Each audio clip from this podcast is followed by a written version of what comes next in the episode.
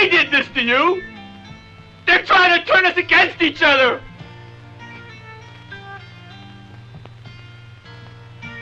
Just look at them. What do they know about friendship anyway? I'll get them. You watch. I'll take care of those sons of bitches. Watch it, Alan. I'm shooting. Oh, good lord. It's. It's unbelievable. It's. It's horrible. I can't understand the reason for such cruelty. It must have something to do with some obscure sexual rite or. with the almost profound respect. Getting very careless. Blood in your hair. What will we do? You want to look pretty, don't you? Pretty for me. I can't believe you're not afraid. All you have to do is piss on it. Good at care blood, ain't you? God damn it, Ralph, get out of here. Go on, get. Leave people alone. You'll never come back again. Oh, shut up, Ralph. It's got a death curse. Evil. God, my leg! God, my leg! I'm here. You're here. There's a fog bank out there. Messenger of God. You're doomed if you stay here. demanding everything, including blood. John, I want this material burned. All of it.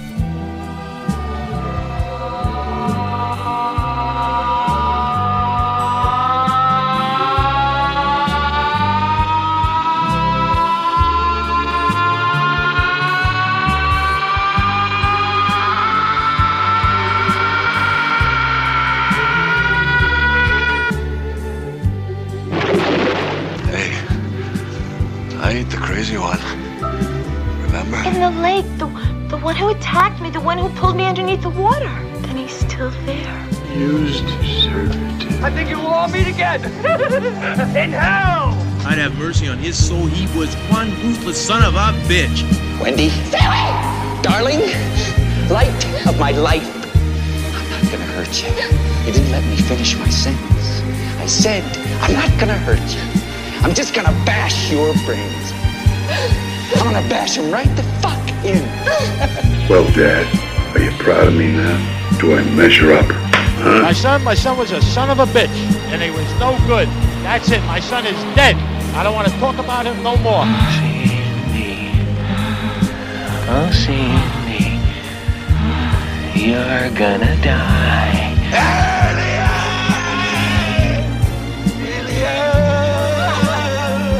Mater lacrimarum. Ma'am, Mater tenebrarum. we didn't find any boy.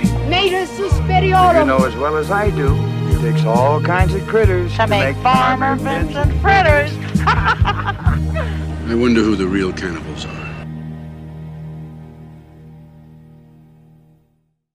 So I'm here with uh, Art Ettinger, um, editor of Ultra Violent, huge fan of Maniac. And since we're doing the retro year of 1980, I wanted to bring people on that uh, for movies I've already covered to maybe add some layers and stuff about a movie that everybody loves. So Maniac, and also we'll talk a little bit about 1980 as a whole, if that's cool. Sure. So, uh, I mean, I'm talking about the plot of Maniac is going to be rather silly. I'm pretty sure everybody's seen it. 1980 movie, William Lustig's directorial debut. As far as a, a normal film, I don't want to say porn's not normal, but as far as that's concerned, starring legendary character actor Joe Spinell in a rare starring role. Caroline Munro is also in it. Special effects by Tom Savini. Need I say more about a serial killer? Some people consider it a slasher. Um, I, I probably would as well. So I guess that's the kind of rundown on Maniac. Maniac is truly a classic. I feel as though, besides it being such a hit theatrically, people in my generation who grew up in the video store era, Maniac was unavoidable. Ultimately, eventually, you're going to rent Maniac. It's just a question of when and at what point in your development as a horror fan are you going to watch it. But it is not a um, was not a hard to find title. Let's put it that way. It was like basically everywhere tapes existed, there was a copy of Maniac on Media Home Entertainment, and most of us saw it fairly early on in our time as um, VHS renters. So you didn't get to see this one in theaters. When did you start visiting kind of theaters regularly? So I was born in 1975, and from a young age, as a little kid, I was obsessed with Siskel and Ebert with sneak previews on PBS. That premiered the year that I was born, also. So I don't remember life without it. And when asked as a little kid what I wanted to be when I grew up, I always said the same thing, which was, I want to be a movie critic. And for some reason, the adults in my life, I'm not trying to badmouth my parents. My parents are wonderful people, but everyone kind of laughed at it, like, oh, how cute. Like, but um, I don't know, compared to the bullshit other kids want to be, like a fireman or a pig or whatever, like, I don't think that wanting to be a movie critic's that weird or something that needed to be scoffed at. But um, I uh, I would look at also my parents got both the New York Times and the Buffalo News. I grew up in Buffalo, New York, and so we would get both of those papers every day, and I would look at the movie ads from before I could read. So before 1980, even I was already looking at the movie ads and um, was fascinated by them. And I didn't start going to movies regularly, regularly until I was old enough to go without an accompanying adult. So, yeah. starting in the fifth grade, I had a couple of friends whose parents, like mine, were comfortable leaving us at the movies.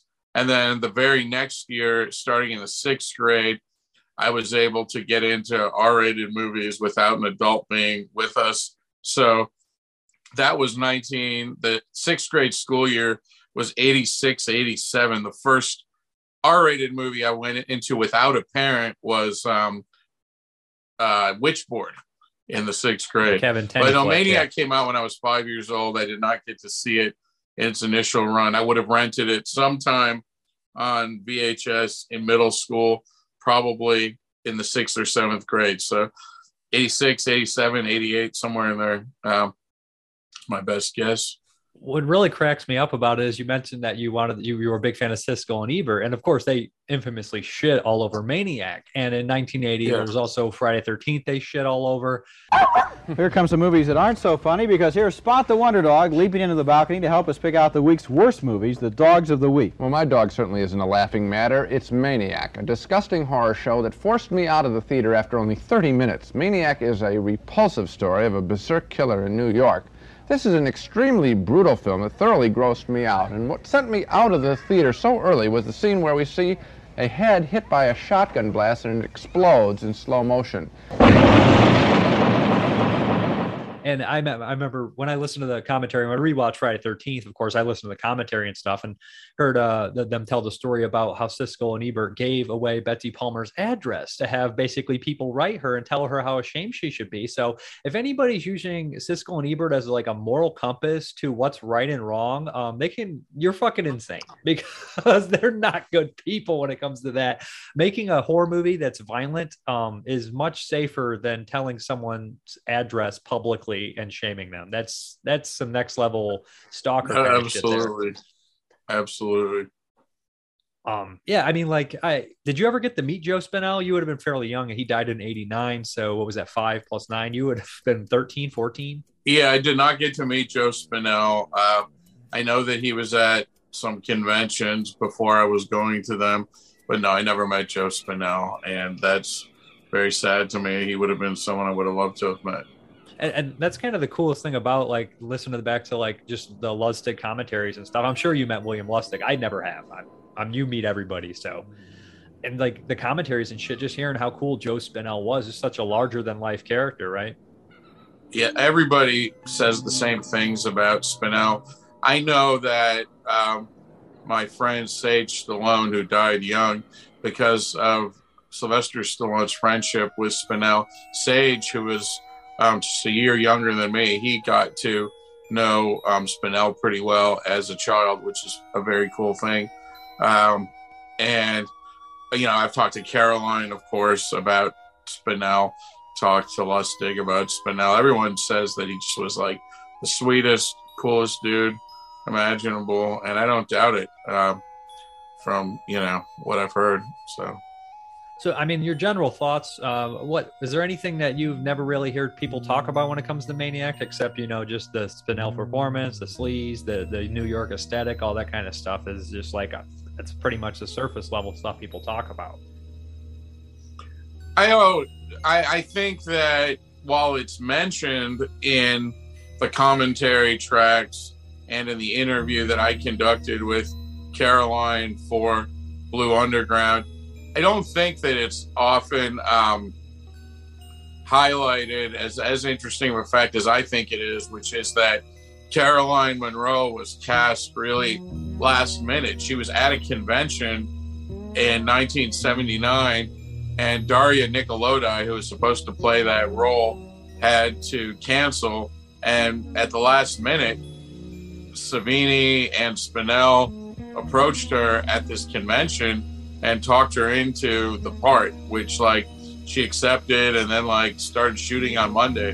And that's a very renegade, interesting fact about Maniac that I, I also think it sort of lends seriousness to the conventions that we all know and love that like sometimes things actually do happen at them as far as like what one thinks of as like a professional element of a convention right like the fact that caroline munro was cast in maniac by virtue of being at a convention that weekend it must have been a famous monsters convention i don't know that for sure but i've always believed that it was a famous monsters convention um, if I'm not mistaken, those were the only horror conventions at that time. Maybe it wasn't a horror convention. Maybe it was like a sci-fi convention that had some horror guests.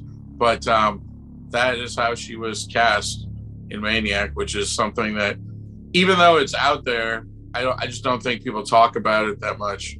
Um, that is kind of strange too, because she was kind of the Hammer girl. She's in a couple Hammer movies, and then she went on to do a couple another Spinell one. But it seemed to put her. I don't want to say like added her into like more sleazy films. She was in Slaughter High after that and stuff. Well, she was a Bond girl already yeah. too. I mean, she had she had done a lot, and um, she had already been in Starcrash with Spinell, which is how they yeah. got her on board. She already knew him and loved him. So, so you know, people bring up a lot of like movies that you feel like Maniac were inspired by, and a, and a lot of like the aesthetic probably you know, Lustig was watching a lot of Italian movies, so I see that. But if you had to name some older films, like of course Psycho, right, and maybe maybe uh, Mario Bava's Hatchet for the Honeymoon are the ones that come to mind for me when I look at it aesthetically and just some of the stuff in there. Right. I mean, I, plot wise, not aesthetically, I should say.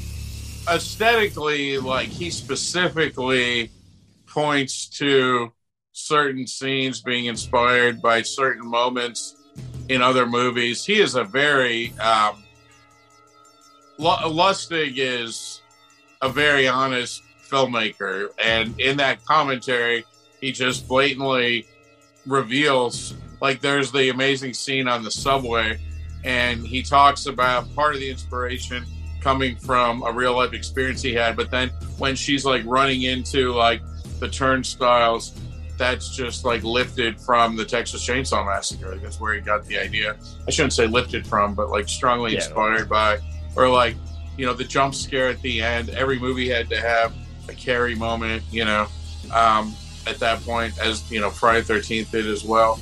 But um, he also took Caroline to see Halloween, like that same weekend when they were casting her. It was like, this is what we're trying to do. This is what's going on. This is what modern horror is. So I think Halloween and Texas Chainsaw were big influences on him at the time. Uh, you know, I mean, it's uh, it is a slasher movie. I don't think that they intended it to be as sleazy or grimy as it comes out feeling to most viewers, but it's a mix of sort of a slasher movie and well, um, the genre that is usually referred to as like serial killer movies or like stories focused on a serial killer type individual, just sort of distinct from a slasher movie. Sometimes, or oftentimes in slasher movies, the killer is nameless, faceless. Like and it's really just about the effects and the kills. Where, which of course, Maniac is largely about that as well. And Savini's work and it is some of his best, if not his best. Yeah. Uh, the um, from you know, well, and of course we'll talk about that. But he, um, eh, his work in um, Maniac is nothing short of brilliant. Um, it's absolutely pinnacle effects work, and you know, um, when he explodes his own head, that's one of the most remarkable gore effects ever. And as a side note, Savini is very, I think, um, underrated as an actor. I really like him in Romero's Martin, I, which is probably my favorite Romero film now. I don't know that it, you know, it was in the past, but yeah, yeah, I think it is today. And um, I think I think Savini can act, um, and he's um, you know his little bit part in Maniac is incredible, and the story of how they shot that scene is incredible, of course, too. It's a classic story with the the gun in New York City and all that, but. I got to give it up for Savini's acting in Knightriders, which is an underrated Sure. Romero movie, and that's that's the one performance where I was like, dude, this dude is like legit. Could have just went and been a Yeah. famous actor. Of course. Sure. Um, so we got a lot of Joe Spinell was super busy in 1980. He had I don't know when he filmed them all, but he had five movies released in 80. I don't think he ever had a year that was as he had a couple that were as prolific or but not uh, you know over it. But so like he, he made like a few sleazy or crazy 1980 movies.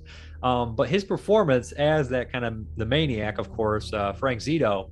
How would you compare it to other maniacs from that year, including Betsy Palmer or you know Pamela Voorhees and uh, Kirk Smith and even um, Alex from um, and all the there's so many sleazy, gritty, crazy killers from 1980. I think his is uh, the one that's most grounded in reality. Probably his really feels like, um, you know, very like, uh, sort of like drawn from pop psychology about you know a um, abused child turned serial killer. But his performance, he's just like with that chiseled face and the greasy hair, he just really rings true. You know, you really feel like the isolation of a um, of a tormented person who, you know, just really, um, on the one hand, can fit in and and cavort with the Caroline Munro character, but just has this like deep mental illness that causes him to, you know, scalp people. He's got the rare quality where he's got the Norman Bates. Where as disgusting as he is, even though Norman Bates is a much more handsome person, you feel bad for Joe Spinell. You kind of want him to pull through because you can see the abuse on his body. And uh, and I say like the character actors usually when they get a starring role or a bigger role, they usually just knock it out of the park because they put so much into it. And I would compare this, although I, I know obviously Spinell's performance is unmatched, I think probably as far as the serial killer is concerned, maybe besides Michael Rooker.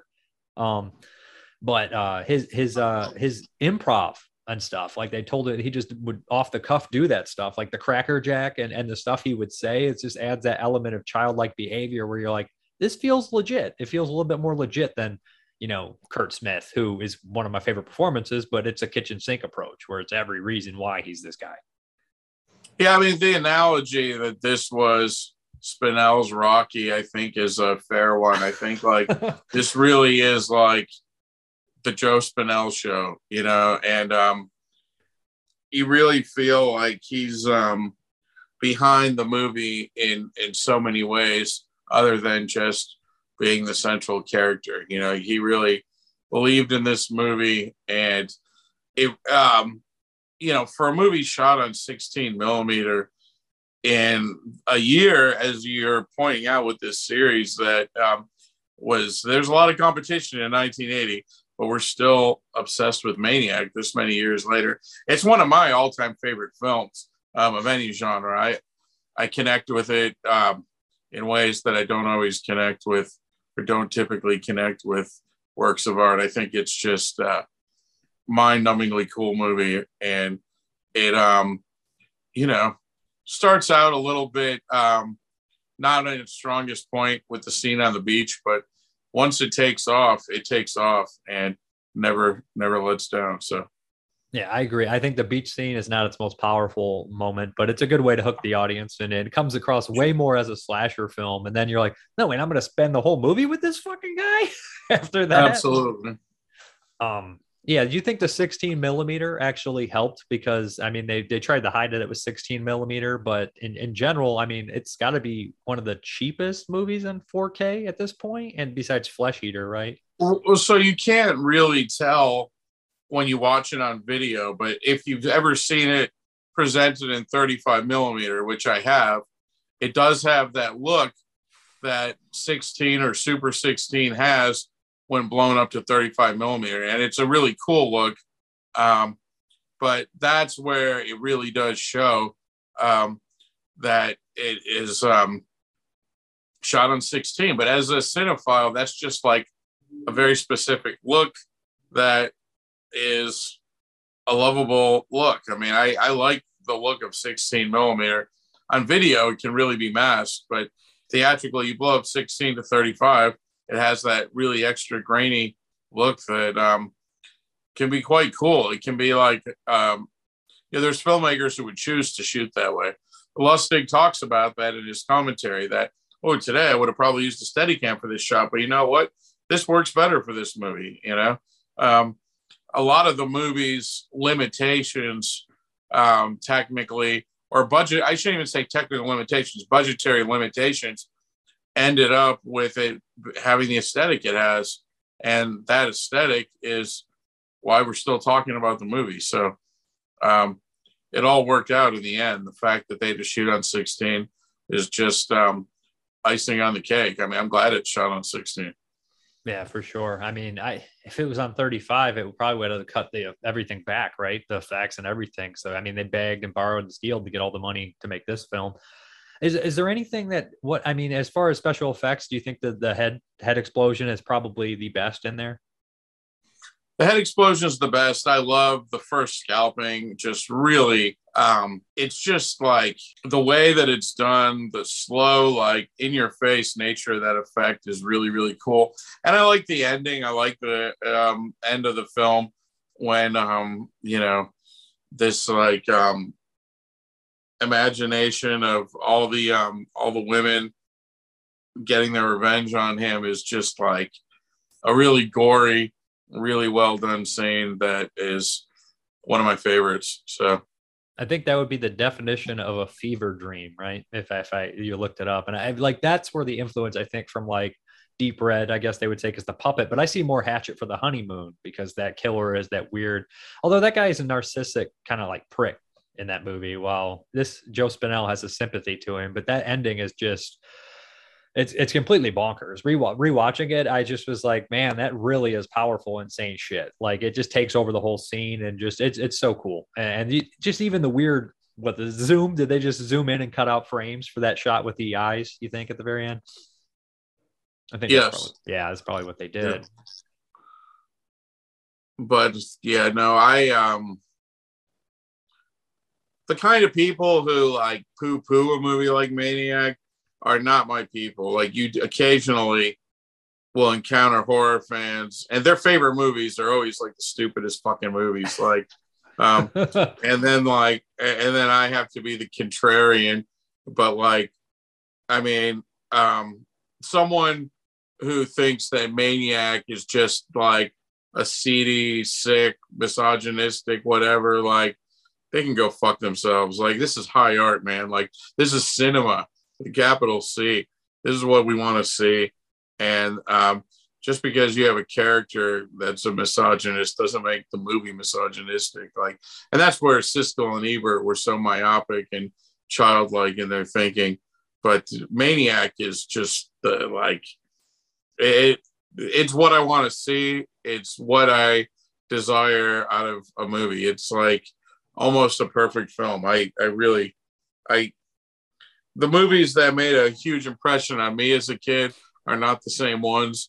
There's overlap with, you know, what any horror fan's favorite movies are and what those of us who favor, you know, the um, darker side have as favorite movies. But I think it is really neat that this movie had such a wide net and was out in like the mainstream in the way it was, you know, like and the poster art and even the tagline, like, you know, there's better taglines, so it gets kind of forgotten whenever people are talking about what their favorite taglines are.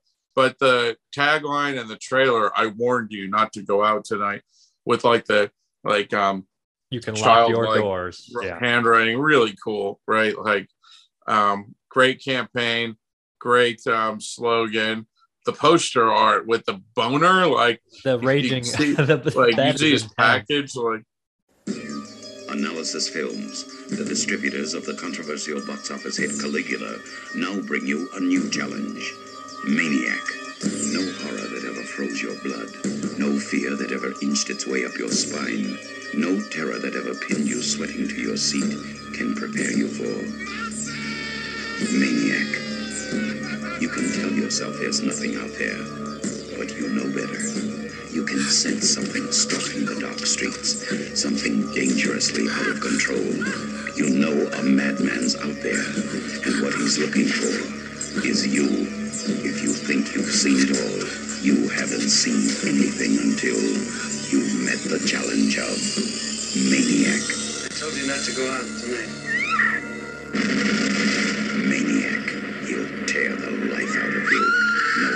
17 admitted because they show he's impotent at the beginning too. I mean, like there's a lot of little like things in here that like movies would take and, and move on, move forward.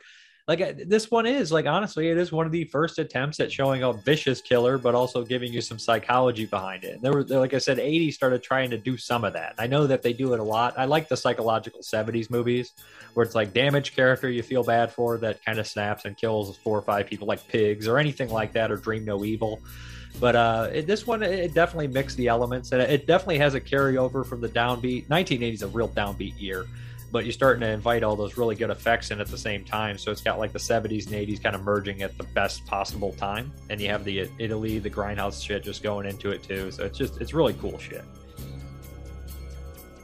Yeah, I think a lot of people sometimes feel as though 1980 really still feels like the 70s cinematically and I kind of disagree with that. I sort of, it feels like a bridge between 70s cinema and what's to follow. It's definitely its own thing. Movies are changing by 1980 for certain. And the 70s, the like, th- this movie, of course, shares a lot of qualities with 70s movies, which is where that type of thinking comes into play. The bleakness, the moroseness, um, know, the movies reached their peak as far as like bleakness in the 70s. And, you know, like every pencil neck critic wants to attribute that to the Vietnam War. And that's not the like um, worst approach. I mean, I understand why they feel that that being on people's conscious consciousness, the collective consciousness of our society is why cinema was so dark and bleak. But there was a lot going on culturally in that time period, and uh, there was also the um, freeing up, at least a, for the first few years, um, when the um, rating system came into play, and the idea that like movies could do whatever they wanted. Um, you know, before the self censorship in the '80s started to get R ratings for movies, but you know, Maniac didn't have like 12 cut versions out there. You just had Maniac. You have Maniac uncut from the beginning of time, you know, um, because it came out unrated. So I think like besides the downbeat stuff, that there is that 70s aspect, but the one aspect where it literally goes full like 70s gothic horror is the scene in the cemetery where they're like just pump the fog to ridiculous levels. Like this is a little bit hammer-esque, you know, Euro kind of cult horror stuff, like in that sense, like a Caroline Munro movie or something like that and and some people do kind of complain that they prefer the first act without you know this first two acts i guess you'll say. They, they're they're lesser on the third act with caroline munro. Now do you think that is the weakest part of the film or do you think that shows a side to joe spinell that's a little bit better or i mean needed? Well I, I feel like most serial killers were are allegedly charismatic and so you know like um it sort of shows how this like greasy guy can can mingle and how he gets access to these girls in the first place, you know. Mm-hmm. Um, but um, yes, they're prostitutes, but you know, um, they're not running from this guy to begin with. Uh, I know. I mean, I saw the movie for the first time so young that parts of it are difficult to look at objectively. You know, I know Maniac like the back of my hand. Um, I like his relationship with Caroline Munro's character. Um, I've always found it to be believable. Some people don't, um, but I um, no, I think um, this is like I said before, a rare, near perfect film. I really, um, I, I think it works from start to finish. How do you feel it stacks up against the other 1980 competition? Top five, top ten? Well, I haven't made a list myself, but it's up there. I mean, there it's not. Um, it might be in the top five. Um, it's in the top ten for sure. As you were talking about horror movies from 1980, I mean, I haven't looked yet at um, at a list, um, but just thinking off the top of my head, you know, certain favorites, certain personal favorites of mine are from 1980, like House on the Edge of the Park, Cannibal Holocaust. Um, I put Maniac um, slightly above, like Don't Answer the Phone. Um, I probably put um, what's another 80 movie that I love? Oh well, there's The Fulci. Um, yeah. Uh, I probably would say this is top five. There's another 80. What's another 81 that's on the tip of my tongue? Oh, another movie from 1980 that is a personal favorite is Mother's Day. Um, that's 1980, correct? Yeah, yeah. I mean, you got a lot of Italian stuff too. Cannibal Apocalypse, and then Alligator. There's a lot of different Inferno, The Fog, Friday, the Changeling. There's just so much of a variety too, which is insane because you got the slitty, like the sleazy, gritty stuff, and you got the classy stuff. You got everything you would want, really. The problem with Changeling is the opening credit sequence is like one of the greatest things like in film history and the rest of the film doesn't quite live up to that. I love I love that movie, but that opening is just oh my god, it's one of the best. Pretty, yeah, it's pretty defeating. Like, I mean, it's a classy movie. Like, that's the movie that if somebody was like, "All you watch is trash," I'd be like, "Well, watch a Changeling," and then you know, like, maybe it's not personal favorite, but it's objectively a great movie. You know, I, I'm I'm trash bag, so like, my favorite stuff's all the Italian stuff, and then like the crazy crazy. Um, I feel like most of my list is going to be video nasties. I feel, you know what I mean? It would be very similar. Um, but yeah, I mean, like as as far as 1980, where would you stack it against, you know, the rest of the horror years? I mean, 70s, 80s, like 87, whatever. I mean, is it got to be top tier for you? 1980 yeah. as a year, or Maniac? 1980. Yeah, 1980 is a good year. Um, I I don't know. I mean, the '70s really is when a lot of my favorite movies were made and or came out. The truth about 1980 too, though, like 1980 is really where you know we we um, most people get their dates for older movies like from the IMDb, but like they weren't as far as when movies were actually released like these days i'm every year when i put on my top movies of the year list someone wants to argue with me about is a movie properly on that list? And i know what i'm doing. Like i'm putting a movie on a list based on its first us commercial release you know? Yeah. um, and so which is not usually or not or oftentimes not what the imdb has listed. And so like an example of a 1980 movie that most people put in another year would be i spit on your grave like it did come out briefly in 78 under another title. That was its first us release but nobody saw it until it came out in 1980 as i spit on your grave. So you know that's really when the movie was released as we know it today. But um i digress um, we we have to follow a certain way because it's the only we have to follow suit on it or it just gets crazy. So we go by Internet Movie Database for the most part, but then even then, like if we do like we are they already did 86 without me. Dolls was originally listed as 87, but now it's 86. So when we do 87, you're going to have to squeeze Dolls in there because Dolls is a good enough movie to possibly make somebody's top 10. But yeah. the, so we have to follow the Internet Movie Database, but but we know Hell of the Living Dead and stuff like that. And these movies were made released in Italy or fucking whatever. Right, as long first- as you're not following it for like recent years, because it's No, really you can't do recent years. Yeah, it's not right for recent years. Um, I have a sad story about the movie Dolls. I'll make it short. So um, I know that that's not what we're talking about right now. That's fine. But it's a good little story. So when I was a kid, there was this four screen General Cinema multiplex in my hometown where one of the screens at basically all times was showing a horror movie or an exploitation movie. And I got to see a lot of cool shit in middle school there. Like that's where I saw The Nest and The Outing. And that's where I saw Nightmare at Shadow Woods, also known as Blood Rage. And, um, you know, a movie plays from Friday to Thursday. That's your opportunity. Occasionally, there's an off release, especially in summer months, that opens on a Wednesday. But basically, if a movie opens on Friday, you have at least till the following Thursday to see it, right? Well, so um, Dolls opens on a Friday, and I'm excited, but um, the few people who are my like movie buddies, none of them are available to go see Dolls that weekend. So fine, on Monday, I'm gonna go see Dolls with my friend. Um, my mom picks up my friend. We get to the theater. They fucking pulled Dolls. They only showed it for the weekend, and no one came. And like they pulled Dolls, so I didn't get to see it, and it was very, very sad. Um, that was like a lot of heartache for young Art Ettinger in middle school. Um, I felt sick to my stomach over knowing that Dolls had played theatrically in my town, and I didn't get to see it. I'm still upset about it. That's kind of like This the day. feeling when you had when I was a kid, I used to have nightmares where you wake up and it's like Halloween in your dream, and it's Halloween starts at six or whatever. It's already seven ten, and you run outside and you're like, "This fucking, I'm not even dressed yet," and you just Oh. have that panic, that that sinking feeling, like I'm missing out on Halloween. Like I, I think, Horrible. like, yeah. Um, how how did Caroline Munro like the film years later? Did she appreciate it or?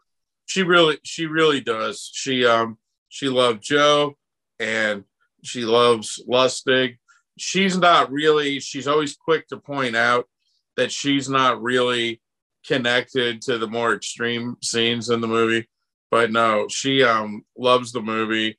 She's really proud to have been part of it. And she's cool. Caroline's like um very very sweet very um you know in tune with um with the fans. Um, really is um, you know as far as people you can meet at a convention she's just so genuine and fans love her for you know the attention she gives them but one of the things about doing a dvd featurette is the interview subject is told to look not at the camera but at the interviewer Yeah. so when I did my interview with Caroline for the Maniac Blu-ray, or I think it was DVD at the time when it first came out, um, like imagine sitting in a room for 30 minutes and you're making direct eye contact with Caroline Munro. That was um, a lot for me. So that was, you know, quite exciting, even at that age, just because I grew up adoring her. So Yeah, didn't want to go all Chris Farley uh, show on her. I feel like that would be very hard to do with some people. Just like, remember when you you know that kind of stuff in there for sure. Um, so thinking about the movie a little bit more, is, is there anything else you wanted to say? I, I like the score too. The score's got a weird melancholy to it. That's just like it's synthy kind of, but it's also different enough to like stand Yeah. out. Not just the score's cool. They originally wanted Goblin to do it. They Yeah. did this instead, and it does have a similar vibe in some respects.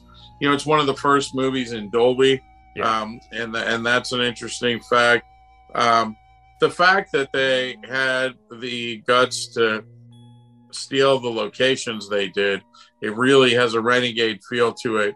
You can feel the urgency. You know, they're like shooting in the subway with Randy Jurgensen on hand in case any um, cops give them a hard time.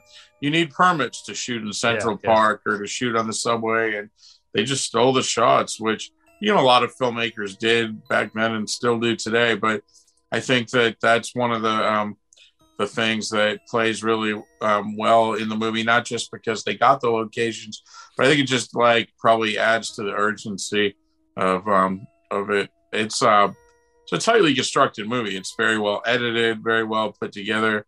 It's a great looking movie. The supporting cast, including the victims, are all good. Um, but yeah, I um, I get downright angry at detractors of a movie like Maniac. Like I um I would agree. I, I hate that shit. Like, Yeah. If you don't like the movie, I don't know why, but at the same time, if you're trying to dismiss it because women are killed in the movie, here's what it is.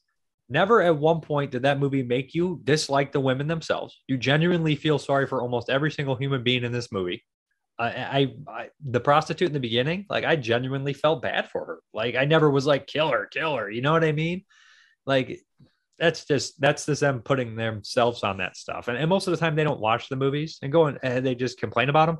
And going back to Siskel and Ebert having that outrage or something, what the thing is is is outrage sells. No one it, it- what I've ever learned in my life is 90% of people don't give a shit about anything except just being left alone and doing their thing. But if somehow they can outrage the public and sell it to that kind of angle, it somehow it, it I don't know, it puts people on a mission and they love the drama of it or something like that. But I have a hard time believing Siskel and Ebert really gave a shit. I just feel like they made it their mission because they were bored. And when it came to horror films, for the most part, or comedies, I never listened to a word they said because our tastes never lined up. And it is what it is. I mean, Siskel, I never lined up with Siskel. He fucking sucks. Sorry, you know what I mean? Like, and they never really said anything. There's a lot better analysts out there than those two. they popularized film criticism though, and they made like um even if I disagreed with what they had to say, which was almost always just the fact that people were talking about movies, you know, like Yeah, yeah. that's not a it's not a cool thing to do, you know, like people talk about whatever like the latest blockbuster is, but they talked about art house movies and weird movies and you know, like yeah, they didn't like the movies I liked, but it was cool that there was a way to keep up even with what was coming out theatrically. I watched every iteration of it to the end. Like in the end, after um, they both died, the show was still on in some form with like um, this critic and that critic. And you know, I there's always been. I watched the show when there were different critics on it, and Siskel and Ebert had their own thing. Um, they were competing shows for a while. Um, but yeah, no, I um, I like movie reviews. I like to read like mainstream reviews, and I can usually tell from those reviews if I'm gonna like a movie or not. Even if the you know I can tell the critics full of shit, I'm like, oh, I'll probably like that movie.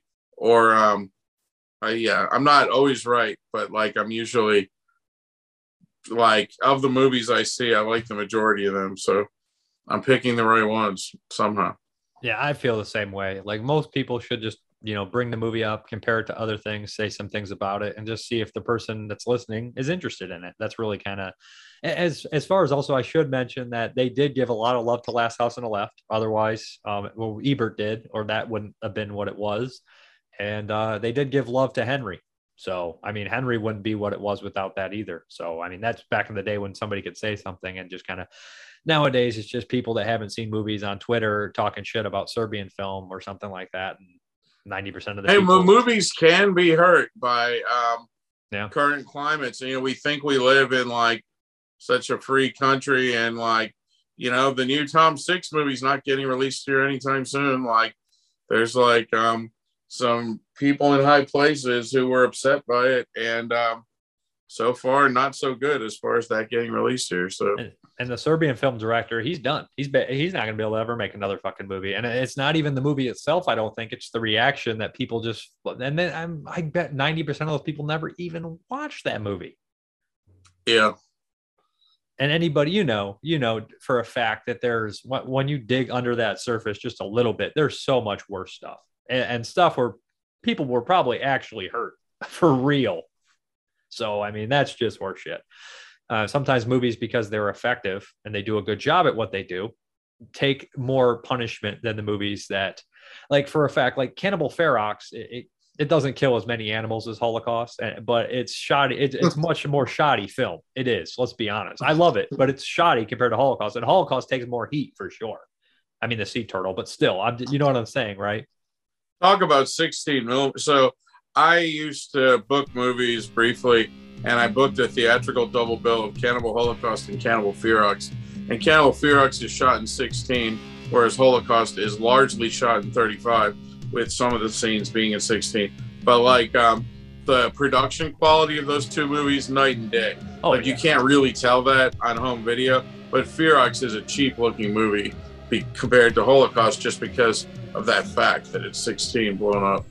Well, it's, it's funny you brought those two. I mean, those two are always compared together. I saw those when I was 15 years old, back to back in my bedroom. I watched Yeah. Holocaust followed by Ferox, and after that, I, th- I I said after I watched Cannibal Holocaust, it was everything was like shifted, and stuff like Maniac. I I probably saw Maniac honestly, probably around 12, 13 years old, probably around the same age you were. You know, whenever I could get my grubby hands on it from a rental or something like that, but uh, yeah, stuff like Ferox and Holocaust was kind of stuff like Holocaust wasn't in the video stores at all, and Ferox No. was like you see the cover to make them die slowly, and mom's like, my mom's like, I don't fucking think so. Not, no, I'm gonna say no on that one. You know, Not my mom. I, I broke them down eventually to the point where I was just ordering movies online, and they just were like, we can't stop this kid. At about 13, 14, they just gave up, and it was everything. Um, I want to fact check this cannibal hole, this cannibal Ferox shot on 16 millimeter thing. I've been saying I don't want to be the douchebag who gets something that big wrong, but it is right. It shot on 16. I'm not I'm 100. pretty sure. percent I, I would have not said 16, but I remember I've only seen it on Blu-ray and DVD and, and a bootleg Yeah, VHS. I, i'm pretty. I'm pretty sure, but we're gonna find out. Um, but in any event, um, when I saw it theatrically, it looks much cheaper than Cannibal Holocaust, and I think that's why. But I'm- um, I'm, I'm wondering now. Eaten Alive was definitely not 16. That's another Lenzi one from that year, from the year before, Yeah. from the same year as Holocaust. And I mean, Jungle Holocaust. That that's a Deodato. What's the other? Um, he had a, the man from Deep River. That's earlier, way earlier. I'm just thinking of the, and that's got to be 70s. I'm, I'm just wondering why they would shoot in 16 millimeter, just cheaper. I'm pretty sure that I mean, I believe you. Cannibal Fear that Cannibal Ferox is shot on Super 16 millimeter. Um, but I'm gonna check. It looks way cheaper. I mean, like e- even even like the dialogue Yeah. and stuff plays more. Like I would. This is going to sound weird, and I don't mean it like this. If Night of the Living Dead is Cannibal Holocaust, Return of the Living Dead is Cannibal Ferox. Although Return of the Living Dead is a much more intelligent movie than Cannibal Ferox because it, it plays on you know Night of the Living Dead brilliantly. To me, I, that's me. But I mean, Cannibal Ferox, I guess, plays on Cannibal Holocaust. But then we have that whole argument between Lenzi versus Deodato. Lenzi making the first cannibal movie and then Deodato making the best one. To be honest, I that was my opinion. But you know what I'm saying? I um, One's a little bit more serious. Yeah, no, Cannibal Ferox is um, a movie that I adore. Um, I'm not one of these like so bad it's good people. I In fact, movie. like I hate I hate the so bad it's good mentality, but Cannibal Ferox is not the um, artistic triumph that Cannibal Holocaust is. You know, like I can defend either movie, but um, in a different way. You know, like I'm not going to pretend that like Cannibal Ferox is high art in the way that I'm going to Yeah, Um, I agree. say that Cannibal Holocaust is. I mean, Um, the score in Ferox alone is better than most movies. So and there's touching and Giovanni Lombardo Radice is just fucking hilarious in it. Um, his performance is just so over the top. Uh, Yeah, and ate his genitals line is, is my favorite. And the remake. amazing, amazing. Um. So, so, do you have anything else to say about Maniac? I, I like I said. I mean, everybody talks about the same stuff, like the gore and the and the performance, but I mean, it's all so well done and everything. It's hard to not bring that stuff up. I think it's um,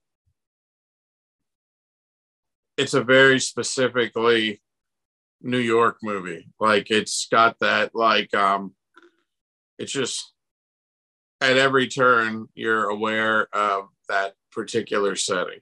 Um, you know, and there's the corny like overused by film critics or or literary critics that oh the setting is almost a character the um but yeah i mean the city of new york is very much a character in that movie um and it, it very much captures um you know 1980 manhattan in a way that not every movie of that time period from new york does you know so So, and also, I mean, Lustig is one of the guys that like I, I'd never been to New York, so I'm basing this all my knowledge of most of most of my knowledge in life is based on film. It's just watching movies and everything. So I know that's not a good thing to say, but it is it is true. You know what I mean? A lot of it, you know, watching. So like when I when I just think of New York movies, I think Lustig and I think of Bel Ferrara and I think um Henenlotter or Henenlotter, how about Henenlotter? Yeah.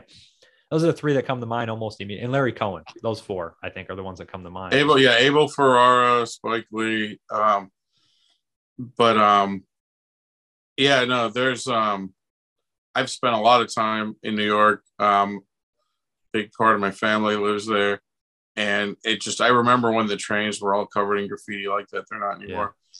But um, no, Maniac really. Um, there's those outtakes of Spinell walking around 42nd Street. It would be nice if some of that ended up in the actual movie. They're really cool, and then I can't remember the title, but he walks by a theater that's showing one of the movies that one of the adult movies that Bill Lustig directed.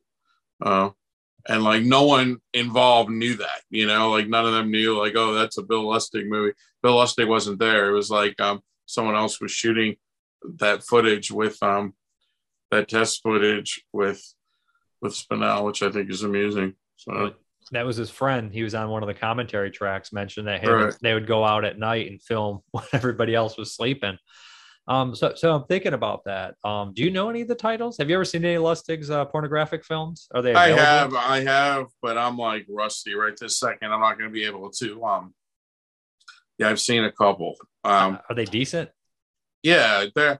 I find the adult films that were made so I'm not a huge consumer or expert on classic porn, but like the first deep it's a terrible term to use when talking about porn. First deep dive I took was um, when I found out that certain directors I loved had made adult movies. There were still a lot of um, places you could buy porn tapes when I found this out. So I went and found the Abel Ferrara hardcore movie. I went and found the Wes Craven hardcore movie. I watched all the Roger Watkins hardcore movies, and in that um, in that hunt, I came across a couple of um, of the Lustig movies as well.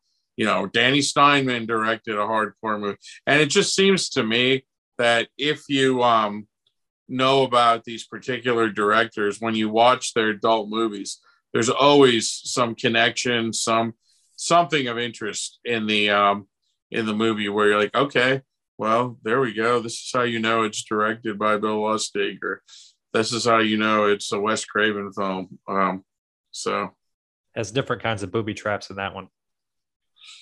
That is correct. That is correct. that was a pretty bad joke, but um, no, I liked it. So as uh as far as uh Maniac's future, how, how do you think this movie? I mean, like it's so hard to tell what a cult classic will be that's made recently or anything like that. But how far do you think Maniac's going to go? Do you think it will go on until the test of time until we're all gone out of this planet? It's already proven that it will. I think that when you're talking about okay, like you said, uh, how many movies are in your rewatch of 1981, 60 or something? A lot um, of them are first time watches, but but I'm looking at my list and it's going to be, we're going to do a top 25 because it's such a strong year and most of our top 10 will be predictable. It's going to be very hard to have any first time watches in that top 25 because there's so much good stuff.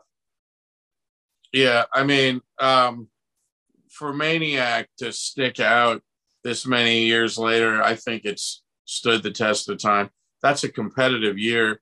And um, we're like talking about it still now. I mean, I've seen a lot of movies since I've seen Maniac for the first time when I was in, you know, middle school or whatever. And um, I would just like to say that as much as I was criticizing people who do their research on the IMDb, according to the IMDb, Cannibal Ferox was shot on 16 millimeter. Nice, so that doesn't nice. mean that's correct. Does not mean that's correct. But just as um, I believe it was shot on 16, they believe that as well. I think it was. Um, I'm a little rusty right now, but it does say 16. It doesn't say super 16. It is. I mean, just because of the dimensions, yeah, it would have to be. Um, I think. I believe it's shot on super 16 millimeter, which is not what it says here, but um, yeah. So, so one final question: Do you th- where do where do you put Maniac in Lustig's catalog of directed films? Maniac, as far as movies Bill Lustig directed. Oh, but there's absolutely no question it is the best movie he's directed. I like a lot of his movies. I'm a, I, I think that Bill Lustig is a great director. I really like what his other contributions have been. You know, everybody um, singles out certain directors who contributed through like other um, other facets, like Henenlotter's involvement in something weird video and in like reviving so many great titles or Taran- what Tarantino's done. But um, let's not poo-poo what Bill Lustig has done with Blue Underground. Um, but no, I mean Lustig's a great director. I, am trying to think if there's a movie of his I don't like. Can't think of one. But um, no, Maniac far and away. Maniac is um, Bill Lustig's greatest movie. Yeah, I would agree. Um, but people will say he was he was responsible when Anchor Bay was releasing a lot of those uh, Euro horror films. It was Lustig who pushed that. To be brutally honest, if it weren't for William Lustig doing that, I watched all those movies when they hit DVD, a lot of them at 12, 13, 14 years old. And that basically formed my second half of my horror. Like, you know, I had stuff before that that I loved, but that basically formed my other half of my horror films that I love. And if it weren't for that, then I don't think that a lot of people would be so obsessed with Italian horror in the United States of America currently. I mean, some of the older people would, but my my age and younger probably wouldn't be. He's a really, really important contributor. And um, you know, he's like um he's a he, he's a very film savvy guy. I don't think that people give him his due credit besides being a great filmmaker, he has contributed a lot. Um, and th- he doesn't um, just different labels have taken different approaches. Um, he's not like a quantity guy. He's doing the best he can to um, to to release like high quality. You know, that's what it's about. It's about quality over quantity. So, um, but yeah, I'm looking at the list of movies he directed. It's really not as many as I remembered. I've seen all of them, including they only have um, two of his hardcore movies listed here. I don't know if there's more, but I've seen both of these. Um, at least I think I have. The Maniac Cop films were great. I remember seeing the original in a rowdy theater as a kid. That was fun. Um, but yeah, I know he's um, Maniac's his best film. I think Hit List is the only movie I haven't seen by him, but I, I have a sealed VHS I bought when I was 13 years old and never watched the fucking thing. is is very much something I would do. But I mean, is that how's Wish Hit List? It's not a bad movie. That's the one with Jan Michael Vincent, Yeah. right? Yeah, Yeah, pretty cool film. that's got to be his Um, most obscure, right? Yeah, besides the hardcore ones, I would say, um, I, I would say Hit List is, um, yeah, the, um, you know, especially because, um, you know, Vigilante has been available, Relentless has been available. Yeah. yeah. Definitely. I don't think Hit List ever made it off VHS, to be honest. I don't think so. I'm not certain. Um, but um, yeah, it says that he directed something called The Expert Uncredited. I'm not sure what that is. I'm not sure what that is either, to be honest. I've, I've never heard of it. Uh, the one more, the one more funny thing I, I should mention just before we get out of here is, you know, Joe Spinell really doesn't have a good track record as far as films are concerned. His characters with prostitutes. I mean, you got this, and then of course Cruising. Um, not very nice to prostitutes, to be honest. Um, I mean, of course, I'm going to rewatch Cruising too for 1980. I mean, that's a that's a great movie and a great Spinell performance too, and just the way it ties in at the very end is just amazing. So Uh, Spinell, um, I you just even in Rocky, where he's just very momentarily, just like in the movie, um, he really steals the show in his scenes. He's just so seedy and cool, and like those bad cops at the beginning of Cruising, that really sets the tone for the movie. You know, And he's more of a misogynist in that movie than he is in, in uh, Maniac. If you hear the way he talks, you know, he's it's just almost like he has this closet case cop that hates his wife because he can't deal with his own sexuality. And that's another movie that got shit on, I think, because people wrongfully kind of interpreted it. Well, well, and what was interesting about the controversy surrounding cruising was I don't really think I think it was um, a knee jerk reaction from higher ups in certain organizations more than like real people. Like I think like as soon as like the gay community en masse was able to see cruising, I think it became pretty quick um, classic of um, gay themed cinema. I just think like you know some of the people in charge of bigger organizations had some concerns about it, and before the movie came out, we were very vocal about it. But then I don't, I don't think like real the real guy on the street in the gay community who saw that movie was upset by it. And if you know today we hear so much about how much representation matters, you have the um, the neighbor character who lives in the building who's like a rare, just like normal gay person in a movie, which like in It was nice. 1980 was not very common. You know, um, Yeah. Not very common at all. So And, and like we talked about earlier, most people don't give a shit. It, it's somebody with some bullshit, fake outrage, garbage that no one, you know. And like a, one more thing about Spinell, and uh, two more movies that I'm gonna rewatch is Forbidden Zone, which is a fucking batshit crazy movie, and he's got a very funny performance in that. And of course, The Ninth Configuration, where he another batshit crazy movie where he has an absolutely hilarious performance. So busy man. It's got to be the man in 1980, I think.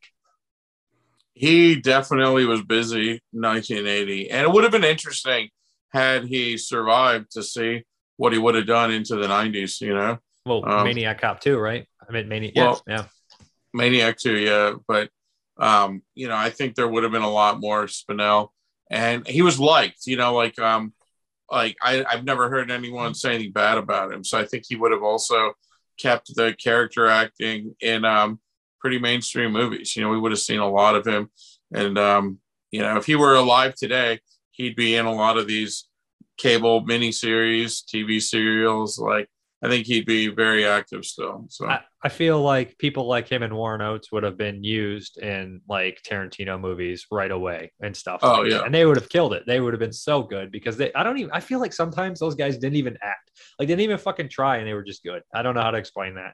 That makes any sense. I'm sure they did a lot of hard work, but I don't know. They just seemed like they were just so good at everything, and they, you know, they partied like fucking maniacs too. absolutely So I mean, thanks thanks for doing this. If you have any last words or anything coming up that you want to talk about, No, I mean my my last words are just like rewatch Maniac, and if um if you're the type of horror fan who like you know Maniac isn't for you, that's fine. Just like don't um don't talk to me.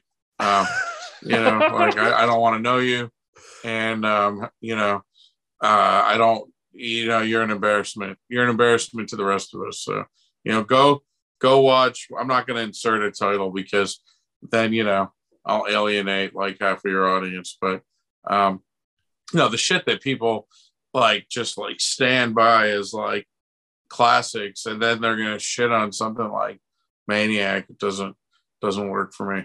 So I agree. Anyway, thanks for doing it again. anytime, man. Thank you.